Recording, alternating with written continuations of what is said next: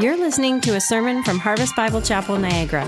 We believe in unapologetic preaching, unashamed adoration of Jesus, unceasing prayer, unafraid witness, and uncommon community. If you have yet to do so, we would love to have you join us for worship and God's Word on Sunday mornings. For more information, visit us online at harvestniagara.ca. Thanks for listening. I'd ask you to take your Bibles to the passage that uh, Dave just read for us, and we're going to continue our journey through the book of Ephesians. Ephesians 2:10 is a verse that I think a lot of us really enjoy.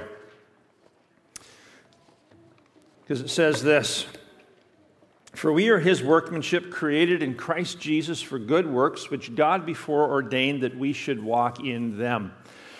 And I think when most of us hear that verse, we think of it as speaking to me. We tend to interpret it as a reference to me. We think about it speaking to me as an individual. And that's not wrong. That's not wrong to think that way because we are his workmanship, created in Christ Jesus for good works, which God beforehand ordained that we individually should walk in them. But here's the thing the most immediate implication of that passage of Scripture is not we, uh, not me, but we. It, it really is a passage of Scripture that was written primarily to a church, not to a group of individuals, but to a church. So, in a very real sense, God was saying to the Ephesian church, folks, together you are God's workmanship. Collectively, God has saved you in order to do good works through you. So, we are Harvest Niagara is God's workmanship. We are His project. We are His creation. We are His undertaking. And it is, is His intention to do things through us that wouldn't happen were we not together as a body of Christ. So God has very specifically created us for very specific purposes that no other church can accomplish. And it's important that we understand that. It's important that, God, that we understand that God has created us, that He has shaped us, that He has molded us, and that He is working in us that we will accomplish the things that He has called us to do together. And it's because of that that Paul next turns to the issue of unity because unity is absolutely critical if the church is going to be successful in the mission that God has given us. Paul begins to speak about unity in the passage that Dave read for us. And so I want us to take a second at the beginning of this message and pray that God would open our hearts. Because unity is not something that comes easily. And the problem is, and it's always this way, the problem is the other guy, right? No, the problem's me. The problem's me. And so I'm going to say things this morning from God's word that is going to require us to have the right heart attitude. And so I'm going to ask you to pray with me and let's ask God to do in our hearts what's necessary that we might be a church that is truly unified, that God can use for his purposes in Niagara. Let's pray together. Father, I thank you for your word. I thank you that right now you want to speak to us. Lord, it's my desire, my prayer that you speak through me. And that, Lord, into our hearts you would say those things, you would speak those words that we need to hear. Some of them will be hard to hear, some of them will challenge us, some of them won't necessarily feel good. But I pray, God, that you would do what's necessary in our hearts right now so that we would humble ourselves before you and before your word, and that you would accomplish in us individually what you need to do so that you might accomplish through us collectively what it is that you want to do. And so we just commit ourselves to you to that end now and pray that your blessing would be upon this time, both as we're in the Word and then as we gather together around the table, around this uh, communion service, Lord. Knit our hearts together in love. Give us a heart of just grace from one another, that we might be a unified, godly, effective congregation of people raised up to accomplish your purposes in this part of the world. We pray in Jesus' name. Amen. So it's important to remember again that the church of Ephesus was primarily a Gentile church, but it was also, there was also Jews in it. Two groups, Jews and Gentiles, who had traditionally hated each other, traditionally had tremendous animosity and hostility towards one another. Yet, in spite of the, like the vast differences that existed culturally, uh, traditionally, from past religions, uh, social mores, all that kind of stuff, despite all of the differences that had existed between these Gentiles and these Jews, God had done a miracle. He had knit together in the church of Ephesus two groups of people that had previously been at each other's throats. Jews would refuse to walk into the home of a Gentile on principle. It was, their, it was their belief that they would defile themselves by walking into the home of a Gentile. Some, some Jews were so committed not to be defiled by these Gentile dogs that when they saw them coming, they would close their eyes so as not to be defiled by the sight of them. That is how deeply this animosity went. And yet, God killed the hostility. That's what Paul says in this passage of Scripture. He killed the hostility. In fact, this word hostility is used twice in this passage of Scripture. It was so, so evident in the first century culture that these two groups hated each other. The church was, in fact, a miracle. It was a living miracle that God had knit these two groups together.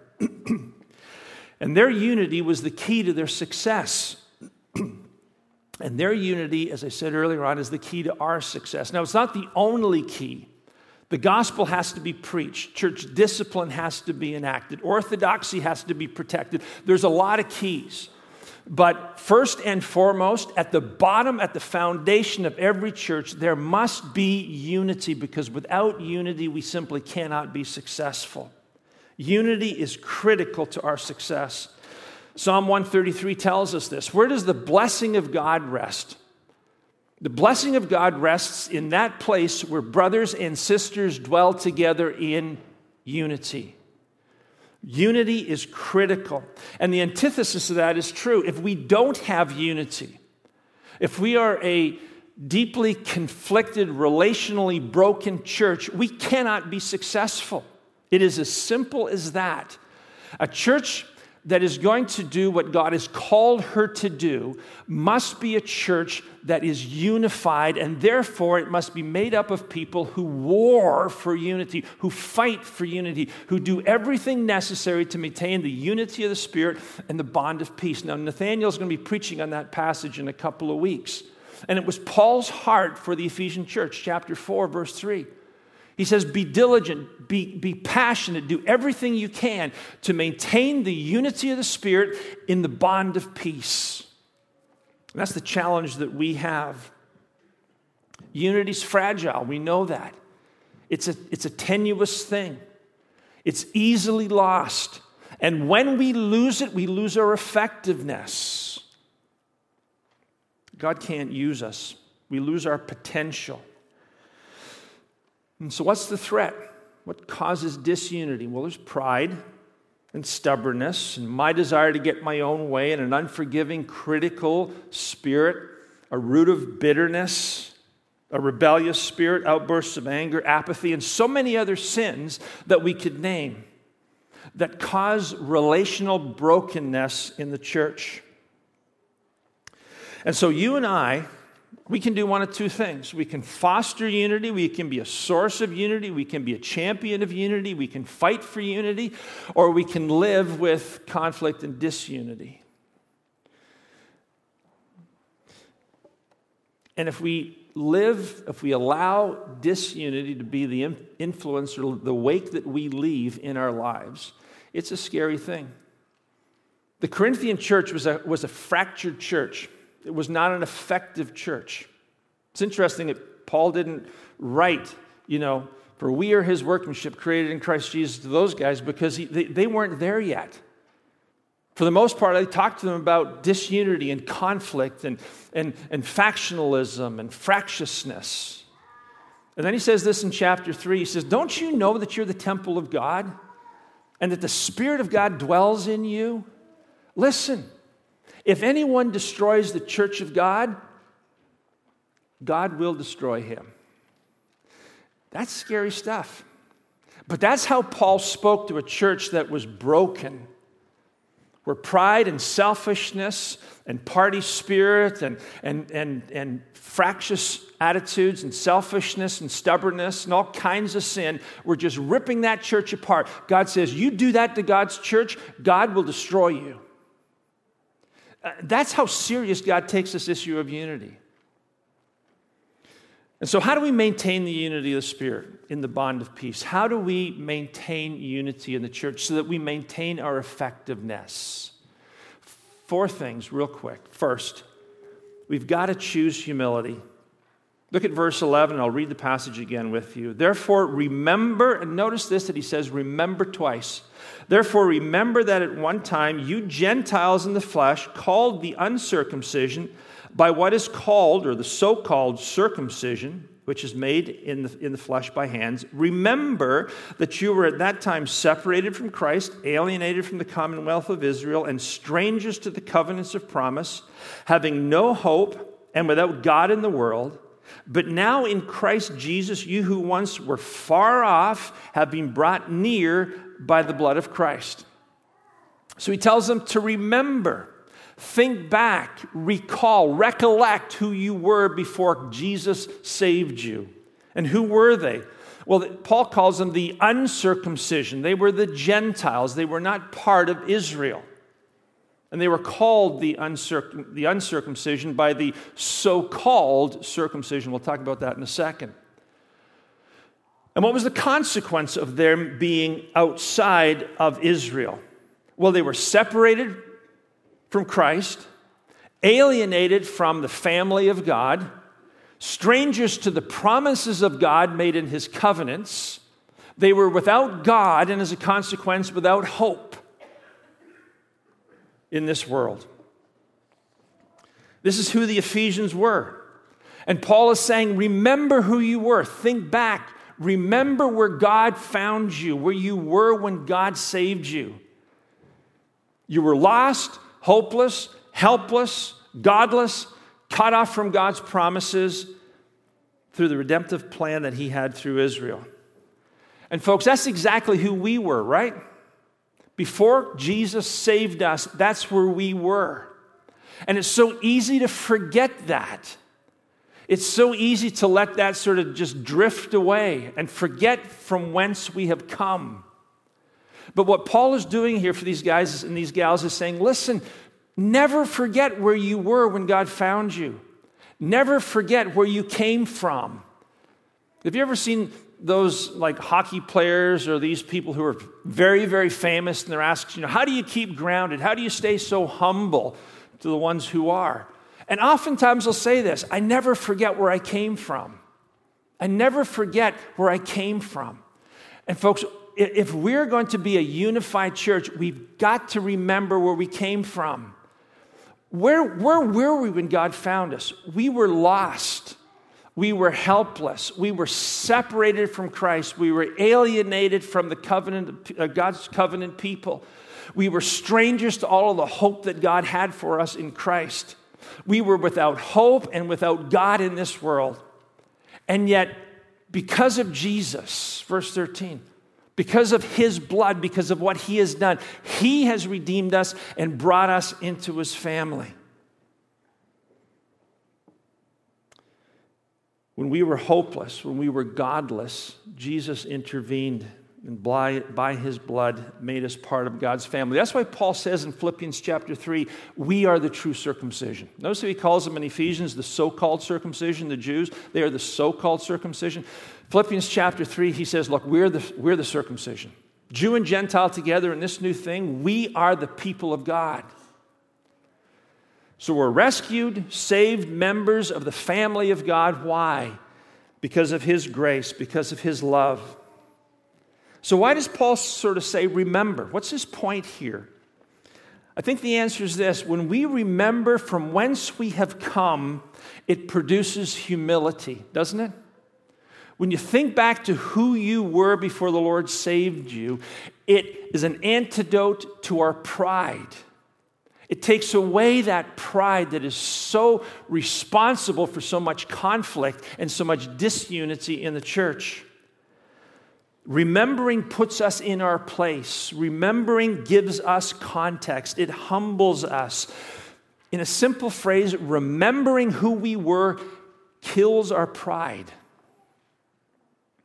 And pride is the root behind all of the conflict, all of the disunity, all of the unresolved conflict and relational problems in our church. And we're all proud people. I know you're proud people. I'll do, I'll do a test right now. If somebody shows you a picture and you know that you're in that photograph, where do you look first? Man, we're just so proud. We look to ourselves. And that is just our that's just who we are. Pride is part of who we are. We're, we're, these kind of, you know, like, like me. I say to people, look, I've talked enough about me. Why don't you talk about me for a while? And I honestly believe, like, I honestly believe that I'm not bossy. I just know that my ideas are better than yours. You see, I'm, I'm, a proud man. I was born in it, I'm steeped in it, it's part of my nature. And what Paul is saying to these folks is remember, think back you are who you are by the grace of God. You didn't get into the church by yourself, it was God's grace. You know now have hope. Why? Because of Him. Why can you rest in the promises of God, the covenantal promises of God? Because His grace, like everything that I have, is because of grace. I have nothing to boast in, it's all of grace. And that grace should humble us. Whenever you're in a situation where you're tempted to be proud and push your ideas and behave in a way that is going to cause conflict in the church, just stop and think where did I come from? And why am I here? And recognize that it is God's grace. It will humble us. Proud people demand their own ways. They sulk if they don't get it. They rebel against authority. They lash out. They foster factions in the church. And it is so destructive. Not only simply because it destroys the unity and the joy that we have in a church, but it destroys our effectiveness. We are His workmanship. We are created by the grace of God in Christ for good works in Niagara that God prepared for us beforehand that we would accomplish for His glory. And there's something awesome about that. Being part of a unique body of believers, saved and brought together by the power of the Holy Spirit to do something in our generation that no other church, no other congregation can accomplish, are we going to let our pride, our anger, our disunity stop that? That would be tragic. That would be wrong. So the first key is humility. The second key is this we've got to be peacemakers rather than peacekeepers. Look at verse 14 with me. For he himself is our peace. He himself is our peace. And I think all of us would stop and say, yes, that's absolutely true. God, through Christ, has made peace with me. And now I am at peace with God through Christ. Therefore, if any man be in Christ, he is a new creature. God has radically transformed me. Therefore, having been justified by faith, I have peace with God through our Lord Jesus Christ. We know that theologically, we rest in it. But, folks, that's only one half of it. That's only part of it. Look at the rest of the verse. For he himself is our peace, who has made us both one and has broken down in his flesh the dividing wall of hostility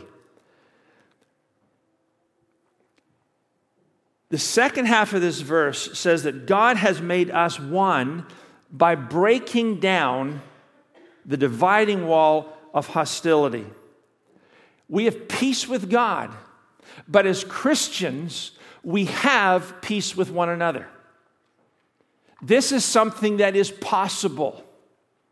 This is not a pipe dream. This is not something that is unattainable for us, that is beyond our capacity.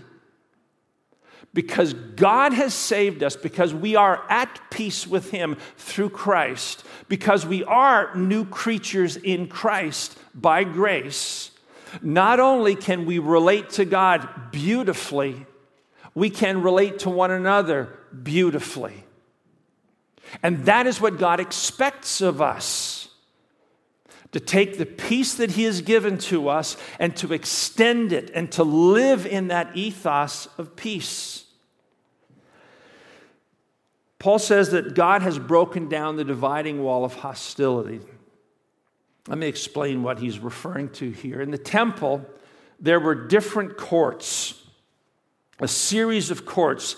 Each court was smaller and higher than the one before. And in the very center of it, at the highest place on the mountain, Mount Zion, was the temple, the temple court.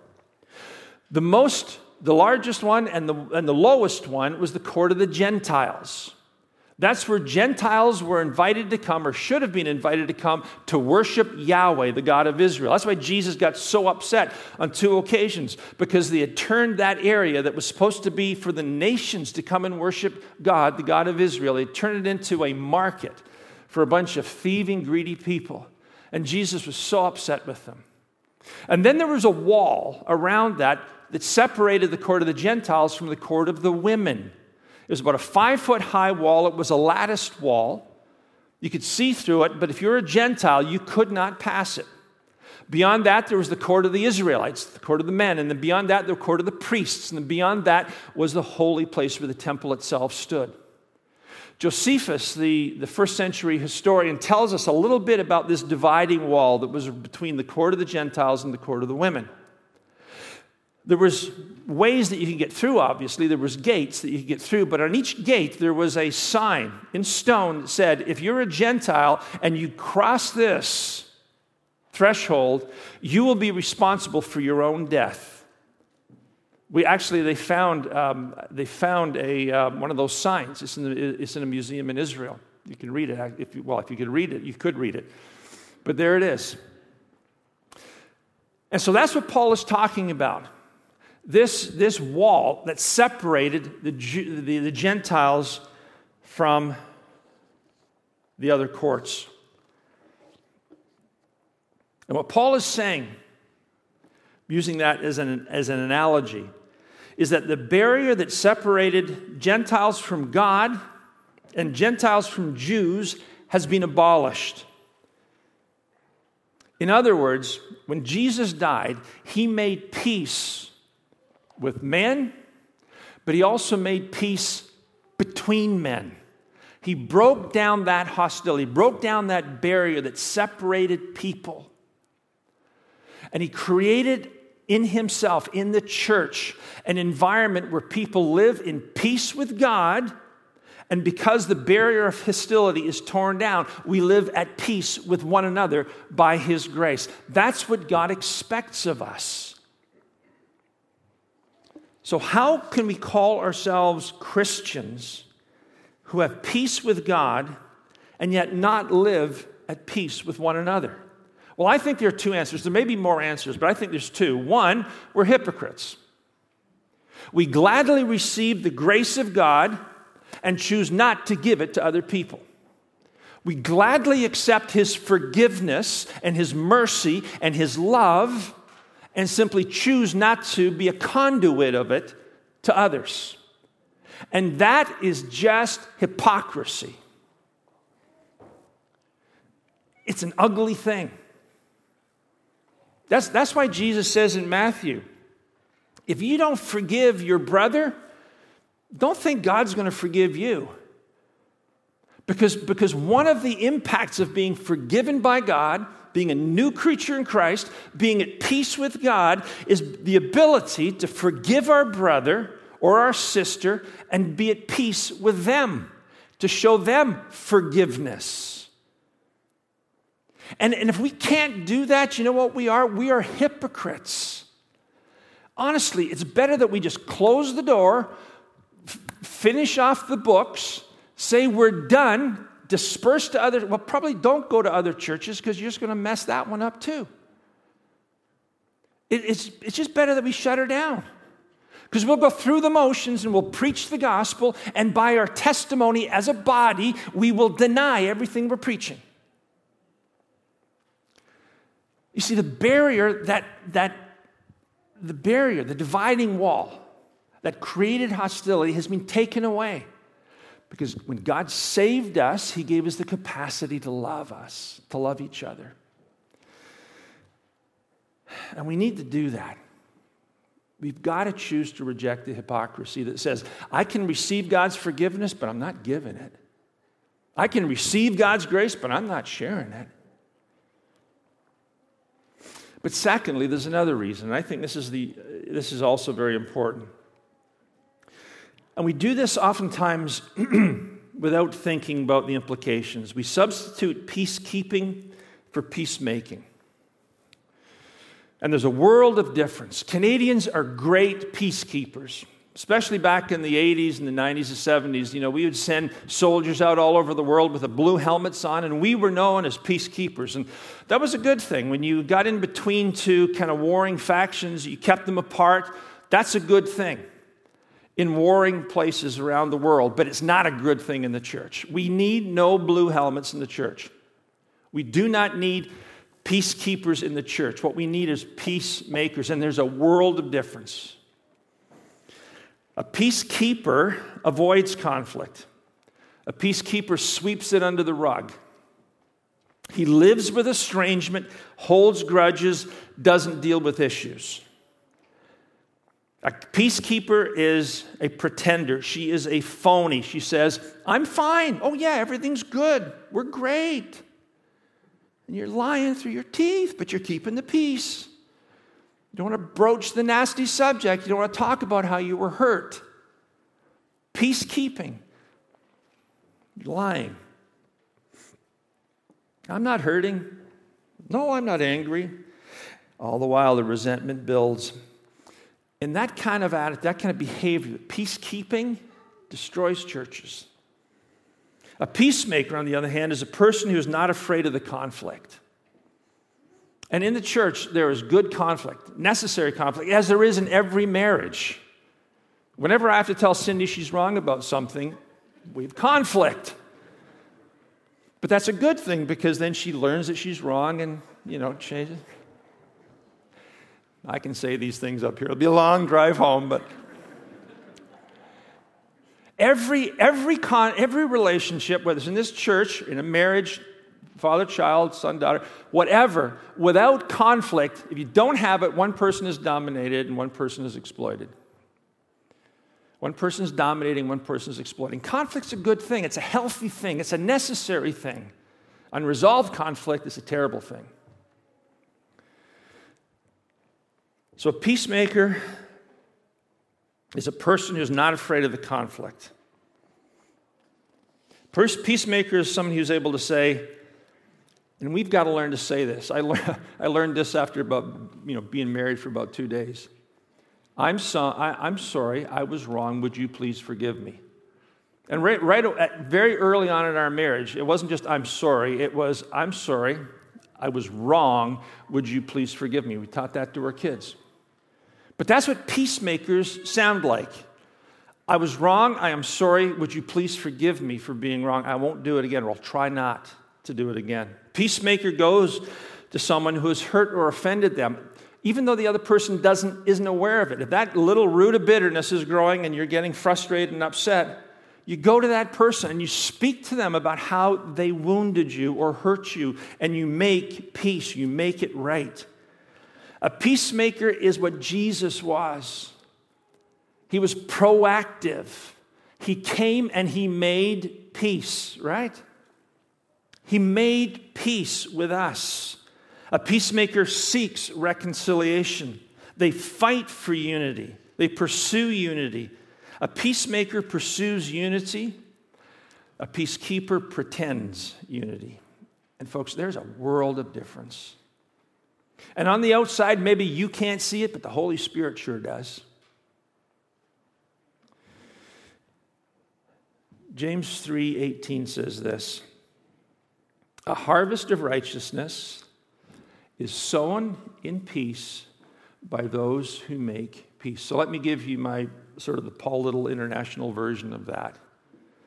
A harvest of righteousness at Harvest Niagara will be sown in peace, the gospel of peace, by those who make peace. The inclination is to sweep it under the rug, right? I don't want the conflict. I'm just going to just wait until it goes away. I'm sure I'll feel better in 10 years. And it doesn't. It doesn't. So, who are you going to be? Are you going to be a peacekeeper or a peacemaker? Are there people in your life, your husband, your parents, your kids, someone in this church, someone in your small group, that you're not at peace with? And you can do one of two things. You can pretend to be at peace, or you can actually make peace. Is there someone that you need to go and seek forgiveness from or share a hurt with? Are you harboring bitterness? Is there unforgiveness in your heart to anyone? We have a choice at Harvest Niagara to make peace and to know that a harvest of righteousness is sown in peace by those who make peace. I don't think we're going to have much harvest of righteousness, people coming to faith, God growing us up in Himself, developing us more fully into the image of Christ, unless we commit to being peacemakers. Thirdly, keep the main thing the main thing. Look at verse 15. So, how did he do this? How did Jesus abolish the hostility? He by abolishing the law of commandments expressed in ordinances, that he might create in himself one new man in place of the two, thus or so making peace. So, how does God make peace within the church? What does he do? How, did, how does he do it? He abolishes the law of commandments expressed in ordinances. Now, what's Paul talking about here? Very simply, the thing that caused the Gentiles to genuinely hate the Jews was not just that the Jews hated them, but the Gentiles thought they were just nuts. They had all these ceremonial rules and regulations and commandments that they had made up. Remember how Jesus was so frustrated at the Pharisees for all the hand washing, and you can't pull your donkey out of a ditch, and you can't eat the grain on the Sabbath, and like all of these stupid rules. And the Gentiles looked at the Jews and said, You guys are crazy. You guys are nuts. You're idiots. So they looked back and they said, Well, by doing these things, we are pure, not like you, filthy dogs. In fact, the, the first century church of Jew and Gentile together was a miracle. He abolished these laws, these commandments expressed in ordinances, in order that he might create in himself one new man in place of the two, thus making peace. So, Paul is saying in this passage of Scripture that in abolishing these ceremonial laws, Jesus caused the hostility that had previously existed between these two groups to essentially evaporate.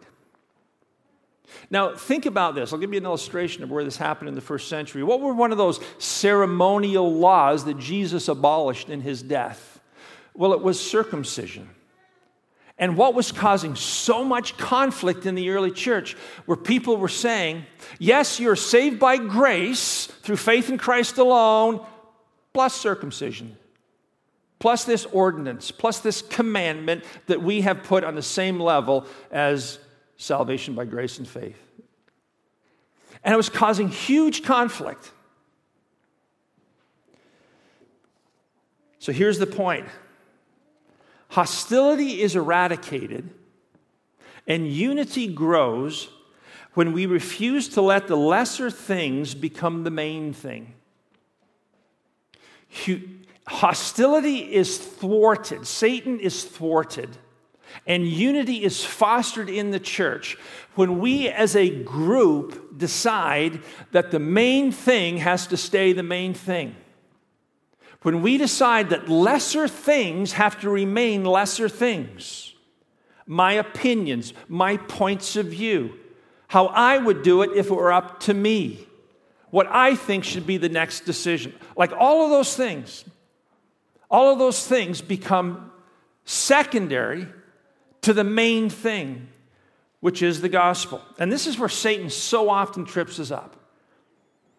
We make the lesser things, which are often good things, the main things.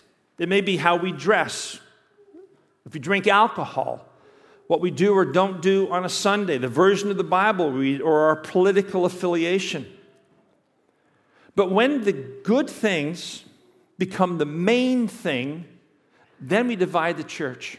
We fight over things that should not be the source of conflict amongst us, and it takes wisdom to know the difference.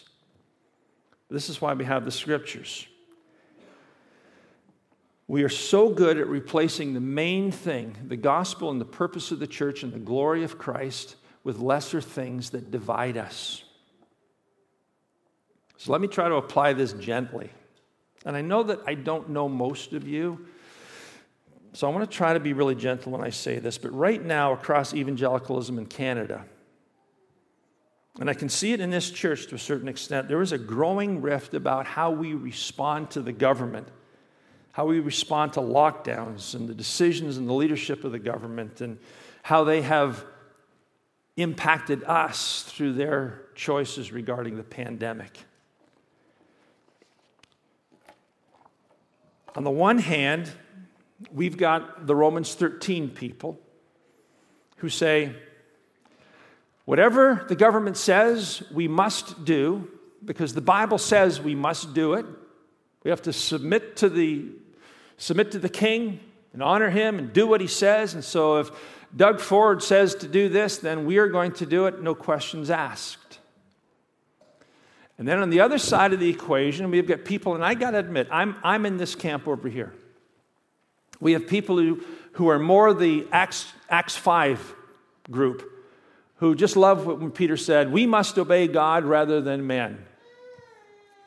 And so we just, we just feel these, mo- these decisions are draconian. Uh, we don't need to follow the protocols. Government shouldn't be telling us what to do. Personally, politically, I'm a libertarian. So my, my guy never gets elected. It's very frustrating. So I'm on this side of the equation. I got to just, you know, full, full disclosure. That's who I am. But you know what I'm most passionate about? The gospel of Jesus Christ. And I just refuse in my life to let this issue become the main thing. I'm not going to do it. I'm just not going to allow this to divide me from you. And I hope that you will not allow this to divide you from me. You see, it's so easy for us to get passionate about lesser things. And what happens unintentionally, we don't mean this, but the main thing becomes less important, and as a consequence, we end up in a divided, fractured church. I just hope that doesn't happen to us. I pray that it doesn't happen in churches around Canada. I know there's a lot of strong feelings, but can I ask you about this? Can I just ask you? Can we have a stronger feeling about the purpose and the calling and the mandate of the Church of Jesus Christ in Niagara, then whether or not we're allowed 30% or 60% or 100%, whether or not we have to wear masks, whether or not we have to follow these protocols. Now, this is not a black and white issue. There is merit to what people say from Romans 13, and there is merit to what people say from Acts chapter 5 and verses that say similar things. It's not a black and white issue. Has the government overstepped its authority? Probably. When some of these, when some of these issues are tested in court, will they be against the charter? Probably.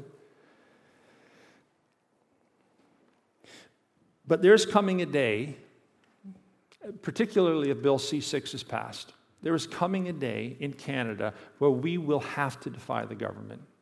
If they tell us that we can't tell people that they can be converted and transformed by the power of the Spirit of God, we will defy the government. We will preach what the gospel preaches.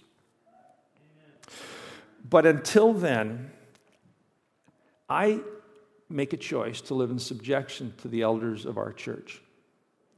I, I, don't know them real well, but I know them enough to know that they're men of integrity, that they love God, and they're trying desperately to balance these two very polarizing issues and to keep the main thing the main thing. So let's make a commitment to live in submission to our elders. And lastly, and very importantly, embrace God's passion. Verse 16. Here's God's passion. This is what God wants for us that we might be reconciled, that He might reconcile both to God in one body through the cross, thereby killing the hostility. This is what God is passionate about. It's that both sides, in every debate, as long as we are not debating or speaking about absolute biblical truth, and that caveat has to be in there, unless we're not unless we're speaking about absolute biblical, unequivocal truth, God's passion is that we would be reconciled to God in one body through the cross and that the hostility would die. God's passion, in other words, is our unity. And why? We are His workmanship, created in Christ Jesus for good works, which God prepared beforehand that Harvest Niagara would walk in in this generation for His glory.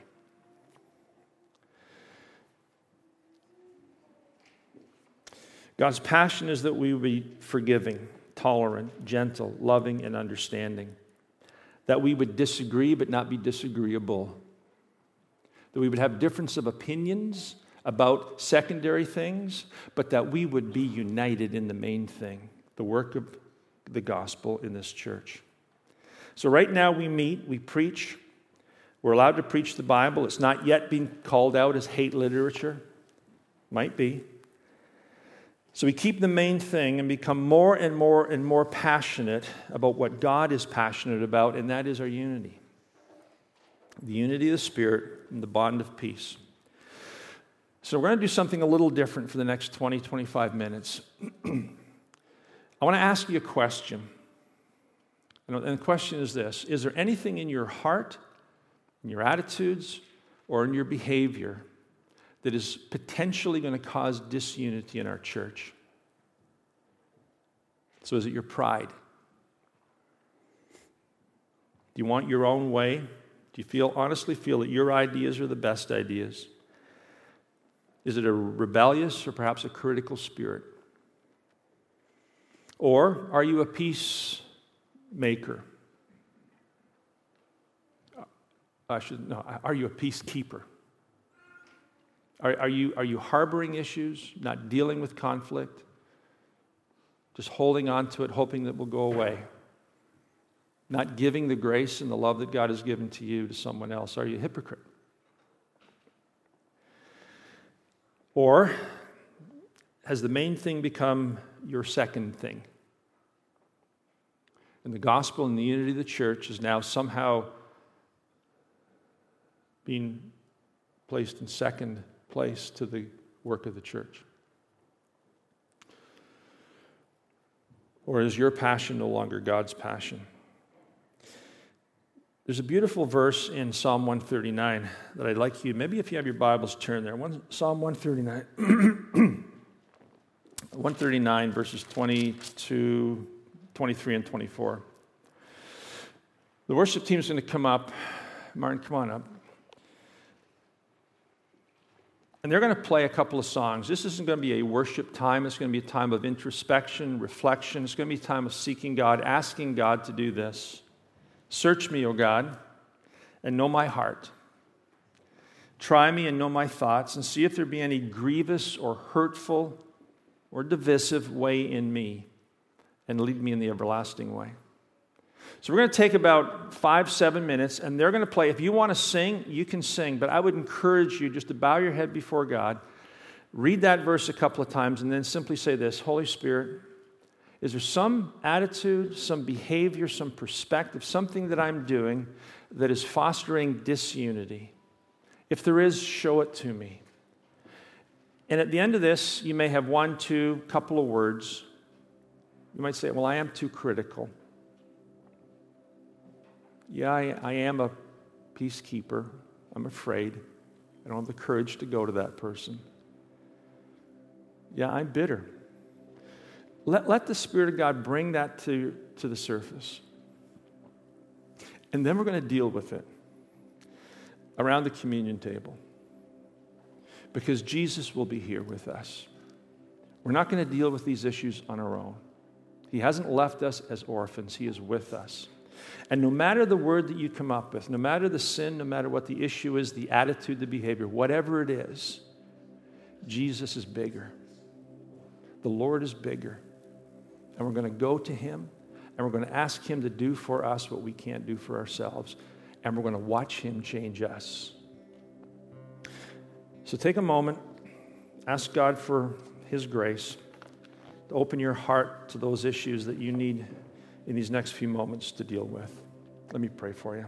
Father, as we begin this time of introspection, as we begin this time where we respond to what your word teaches us, I pray you be gracious to us and to our church.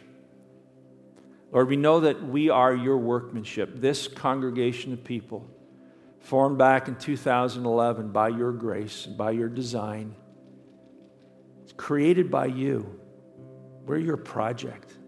and Lord, you've created us for good works, works that you beforehand ordained that we would accomplish in the Niagara Peninsula in this part of history so that your kingdom would continue to advance and your son would continue to be given the glory and the honor and the praise that he deserves. So, Lord, would you do work in our hearts right now that needs to be done? Pull out those things that need to be exposed. Show us where our hearts are not right. And would you bring us to that place where we're willing to lay them on the altar and confess them as sin? And by your Spirit's power, leave them behind this morning. We ask you to do that for your glory, Lord. We love you. We want to be a church of which you can be proud. We want to be a radiant, glorious bride over which you can rejoice. So do in my heart now what needs to be done, I pray, Lord. Do in our hearts only that which you can do. In Jesus' name we pray. Amen.